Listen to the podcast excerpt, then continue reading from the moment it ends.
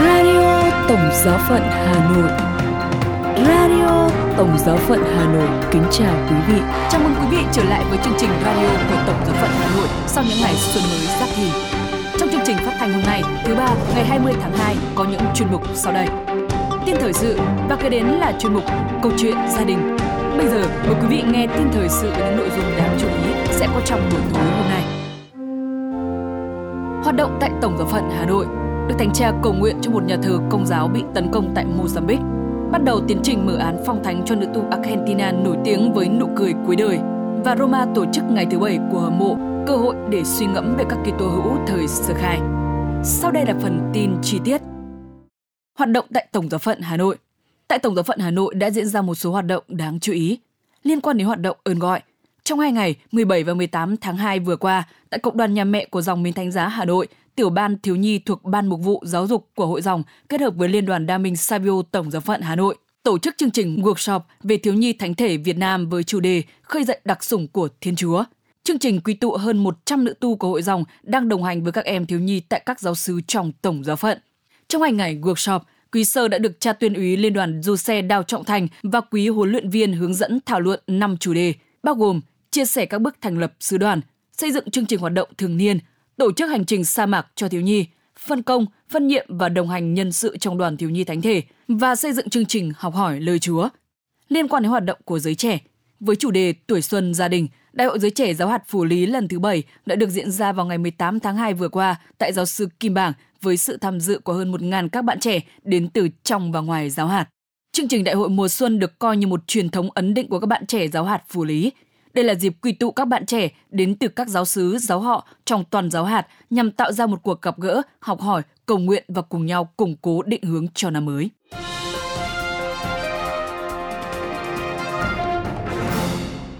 Đức Thánh Cha cầu nguyện cho một nhà thờ công giáo bị tấn công tại Mozambique. Trong buổi đọc kinh truyền tin với các tín hữu tại quảng trường Thánh Phêrô, Đức Thánh Cha Francisco đã kêu gọi các nhà lãnh đạo toàn cầu thúc đẩy hòa bình ở Sudan và miền Bắc Mozambique, nơi một cơ sở truyền giáo công giáo đã bùng cháy. Đức Thánh Cha nói, bất cứ nơi nào giao tranh xảy ra, con người đều kiệt sức, mệt mỏi vì chiến tranh. Điều này luôn luôn vô nghĩa và bất phần thắng bại. Sẽ chỉ mang lại cái chết, chỉ có sự hủy diệt và sẽ không bao giờ giải quyết được vấn đề. 10 tháng trôi qua kể từ khi xung đột nổ ra ở Sudan, dẫn đến tình hình nhân đạo nghiêm trọng. Đức Thánh Cha nhấn mạnh, tôi một lần nữa yêu cầu các bên tham chiến chấm dứt cuộc chiến này, vốn gây ra rất nhiều tổn hại cho người dân và tương lai của đất nước. Chúng ta hãy cầu nguyện để những con đường hòa bình sớm được tìm ra để xây dựng tương lai của Sudan thân yêu. Bên cạnh đó, Ngài cũng than phiền về sự bùng phát bạo lực chống lại những người dân không có khả năng tự vệ, phá hủy cơ sở hạ tầng và tình trạng bất ổn lan rộng ở vùng Cabo Delgado, phía bắc của Mozambique. Ngoài ra, Đức Thánh Cha kêu gọi mọi người hãy cầu nguyện cho hòa bình trở lại tại khu vực. Ngài cũng cầu nguyện cho những người đang phải chịu đựng xung đột ở các quốc gia khác trên lục địa châu Phi cũng như ở Ukraine và Thánh địa. Bất chấp những nỗ lực nhằm chấm dứt cuộc xung đột tàn khốc ở Sudan, giao tranh vẫn tiếp tục diễn ra ở nước này. Sudan đã chứng kiến các cuộc đụng độ vũ trang tàn khốc giữa quân đội Sudan và lực lượng hỗ trợ nhanh chóng kể từ tháng 4 năm 2024, với việc hai bên cáo buộc nhau khơi mào xung đột.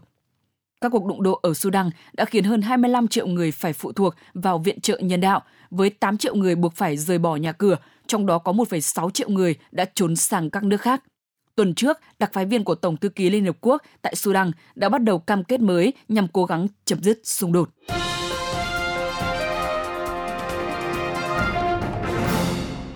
bắt đầu tiến trình mở án phong thánh cho nữ tu Argentina nổi tiếng với nụ cười cuối đời. Đức Tổng giám mục Sergio Fenoy của Tổng giáo phận Santa Fe de la Veracruz, Argentina đã ký sắc lệnh bắt đầu tiến trình mở án phong thánh cho sơ Cecilia Maria, một nữ tu dòng cát minh, sơ qua đời vì ung thư năm 43 tuổi. Sắc lệnh do Đức Tổng giám mục của Tổng giáo phận Santa Fe ký ngày 14 tháng 2 năm 2024 vì sơ đã sống trong tu viện dòng Cát Minh thuộc Tổng giáo phận mà ngài coi sóc từ năm 1997 đến năm 2016, năm sơ qua đời. Sắc lệnh nêu rõ, gương nhân đức của sơ về tình yêu và sự tin tưởng vào Chúa Giêsu Kitô, ngay cả trong những thử thách khó khăn nhất. Điều này đã đánh thức nhiều tâm hồn ước muốn dấn thân nhiều hơn cho đời sống Kitô hữu. Danh tiếng thánh thiện của sơ đã lưu truyền qua nhiều năm – Tiến trình sơ khởi để mở án phong thánh cho sơ Cecilia Maria được chấp thuận sau khi cáo thỉnh viên Marco Chiazza chính thức đề nghị. Là một phần của tiến trình, Tổng giáo phận kêu gọi bất kỳ ai có bài viết nào của Sơ Cecilia thì gửi đến hòm thư của Tổng giáo phận càng sớm càng tốt. Sắc lệnh sẽ được công bố trong vòng 3 tháng tại nhà thờ chính tòa Santa Fe, các tu viện cũng như các vương cung thánh đường và đền thờ của Tổng giáo phận. Sắc lệnh cũng sẽ được công bố trên các phương tiện truyền thông chính thức của Tổng giáo phận cũng như ở bất kỳ nơi nào có liên quan đến nữ tu Cecilia. Sir Cecilia Maria Sanchez Sorondo, sinh ngày 5 tháng 12 năm 1973 tại San Martin de los Andes thuộc tỉnh Neuque, Argentina. Ở tuổi 24, cô nhập dòng và nhận tên là Cecilia Maria of the Holy Face, Cecilia Maria Thánh Nhan.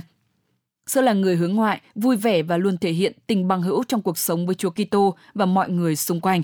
Sơ luôn cầu nguyện và sống đời chiêm niệm. Sơ chơi violin và nổi tiếng với nụ cười luôn nở trên môi. Sơ bị chẩn đoán mắc bệnh ung thư lưỡi, bệnh trở nặng do di căn sang phổi nên phải nhập viện. Nhưng Sơ không ngừng cầu nguyện và dâng lên những đau khổ mà Sơ phải chịu đựng. Mong muốn cuối cùng Sơ viết trên một tờ giấy. Tôi đang tưởng tượng đám tang của mình sẽ như thế nào. Đầu tiên là một lời cầu nguyện sâu sắc, sau đó là một bữa tiệc lớn dành cho mọi người. Đừng quên cầu nguyện nhưng cũng đừng quên ăn mừng. Chứng từ của Sơ và những bức ảnh về những ngày cuối đời của Sơ đã lan truyền khắp thế giới – Đặc biệt, Sơ vẫn giữ nụ cười tươi cho đến lúc qua đời tại Buenos Aires vào ngày 23 tháng 6 năm 2016.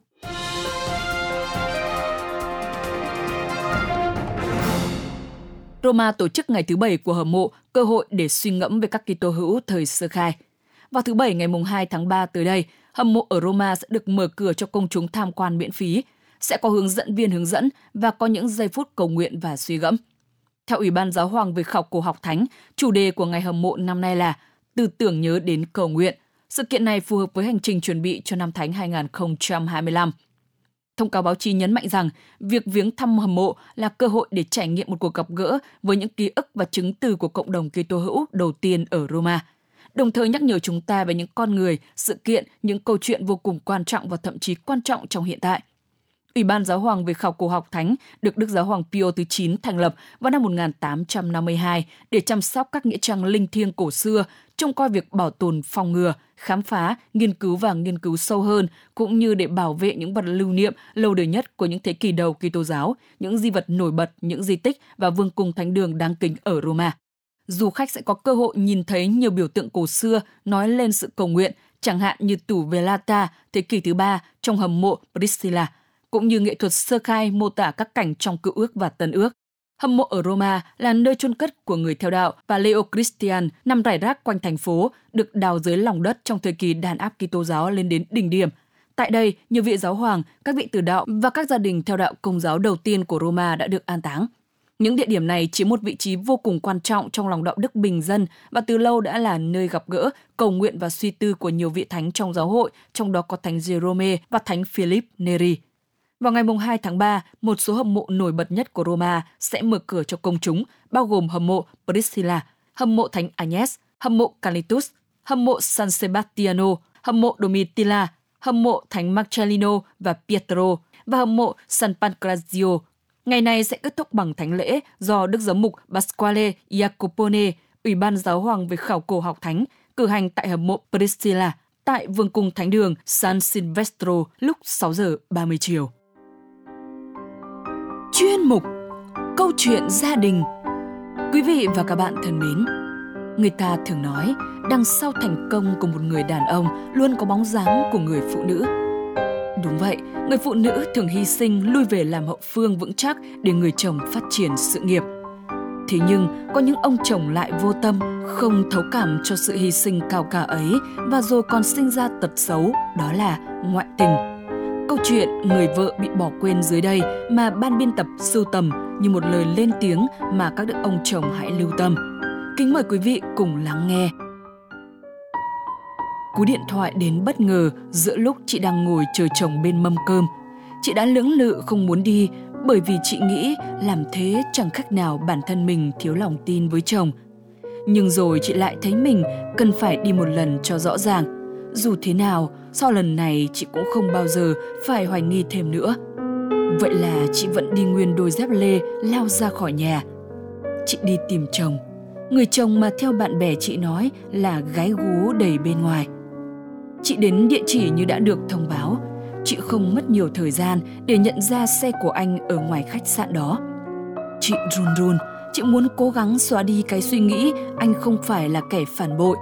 Có thể anh vào đó có việc gì và anh sẽ không giấu chị. Chị gọi cho anh. Đầu dây bên kia bắt máy bằng giọng đầy khó chịu. Có chuyện gì thế? Anh đang ở đâu đấy? Bao giờ anh về ăn cơm? Đang ở công ty chứ ở đâu? Mà em ăn trước đi, anh ăn rồi. Thế nhé. Vậy là đã rõ tất cả. Anh đi ngoại tình, anh đi ngủ với gái và anh nói dối chị. Vậy mà bấy lâu nay chị tôn thờ anh như tôn thờ một vị thánh sống. Chị không vào khách sạn, chị quay về. Tối hôm đó chị không ăn cơm, chị để mâm cơm nguội ngắt rồi vào phòng nằm ngủ.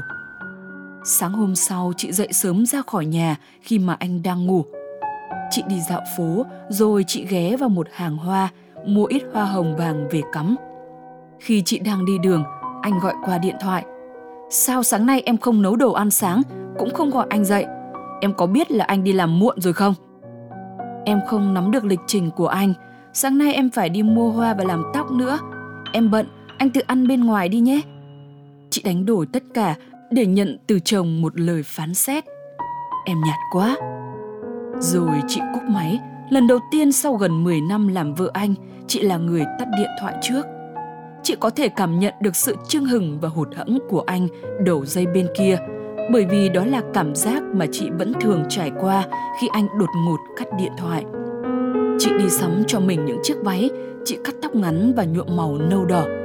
Chị đi làm móng, trông chị thật sành điệu. Mọi người bị sốc khi nhìn thấy ngoại hình của chị. Ngay cả anh cũng ngạc nhiên khi thấy vợ đột nhiên thay đổi. Nhưng anh cũng chẳng đói hoài, anh không khen ngợi cũng chẳng chê bai. Vì anh có một mối quan tâm khác, mối quan tâm trẻ hơn bên ngoài. 9 giờ tối anh không thấy vợ điện thoại, ở trong vòng tay người tình, anh bắt đầu thấy nóng ruột. Thường vào giờ này, chị sẽ gọi cho anh bằng cái giọng rụt rè. Anh ơi, sắp xong việc chưa? Bao giờ anh về? Em vẫn đang đợi cơm anh. Nhưng cả tháng trời này, chị không bao giờ điện thoại cho anh. Thì thoảng, anh bật điện thoại lên và thấy hụt hẫng khi không có một dòng tin nhắn hay một cuộc gọi nhỡ của chị.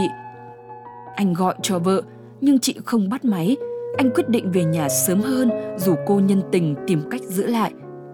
Về nhà, anh không thấy có mâm cơm trên bàn như bao lần. Căn nhà tối thui, không có bóng người. Anh gọi điện cho chị, lần này chị nghe máy. Đang ở đâu vậy? Em đang đi ăn tối với một người bạn. Có việc gì vậy?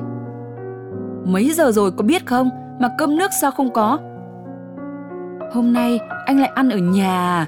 Vậy anh nấu tạm đồ trong bếp nhé, em bận rồi. Chị lại cúp máy, anh không thể biết chị ở đâu. Chị đẹp lên từng ngày, chị không còn giống là người vợ ngày ngày ở trong bếp nấu nướng và chờ anh. Chị thay đổi, chị lột xác nhưng chị quá xa xôi so với anh. Anh bắt đầu thấy nhớ, thấy thèm một sự hiền hòa và cam chịu của chị. Nhưng giờ chị dừng dưng với mọi điều – anh say khướt về nhà, chị không hề lo lắng. Anh đi tới tận khuya, chị không hề điện thoại. Anh không về, điện thoại báo, chị cũng nhẹ nhàng đồng ý. Sự tự do mà chị mang lại cho anh khiến anh sung sướng lúc ban đầu, nhưng lại mang lại cảm giác khó chịu và tức tối về sau. Chị đã từng là một người con gái đẹp, nhưng vì yêu anh, vì muốn là hậu phương vững chắc cho anh, nên sau khi cưới, chị tình nguyện ở nhà chăm sóc chồng con. Chị nghĩ sự hy sinh của mình là cần thiết và chồng sẽ trân trọng. Chị đánh đổi sự nghiệp và những cơ hội của mình để nhận được một lời chê bai. Em nhạt và nhàm chán quá của anh. Chị tin rằng rồi anh sẽ nhận ra giá trị của một người vợ như chị. Anh ngủ dậy không thấy chị nằm bên. Anh hốt hoảng vì điều đó. Đã gần một tháng nữa qua đi, chị vẫn tự do và thoải mái cho anh như vậy – nhưng anh thì đã không còn thiết đến chỗ người tình. Anh nôn nóng muốn biết xem chị đi đâu, làm gì, vì sao chị thay đổi. Những thứ đó còn khiến anh quan tâm hơn nhiều so với sự hờn dỗi của cô nhân tình. Trên bàn, chị để lại một mẩu giấy nhỏ. Em đi du lịch một mình ba ngày cho khuây khỏa, anh tự lo cho cuộc sống của mình nhé. Con em gửi về bên ngoại. Anh thấy tim mình đau khi chị bỏ lại anh thoải mái như vậy. Chị muốn trải nghiệm cảm giác không có anh. Điều đó làm anh thấy buồn. Hình như chị đang chuẩn bị tâm lý cho việc không cần anh trong cuộc đời. Anh muốn đợi vợ về để thú nhận với vợ rằng anh đã ngoại tình và xin chị tha thứ. Anh muốn chị đẹp như bây giờ, nhưng xin chị hãy gần anh như xưa, đừng xa cách nữa. Anh nóng ruột điện thoại cho vợ, nhưng chị tắt máy. Tới tận đêm khi anh gọi điện, chị mới nghe. Em đang ở đâu? Chị nói địa chỉ và rồi trong đêm ấy anh lao đến tìm chị, tìm người vợ mà bấy lâu nay anh bỏ quên. Còn chị, chị yên tâm chờ đợi vì chị tin chắc là anh sẽ đến.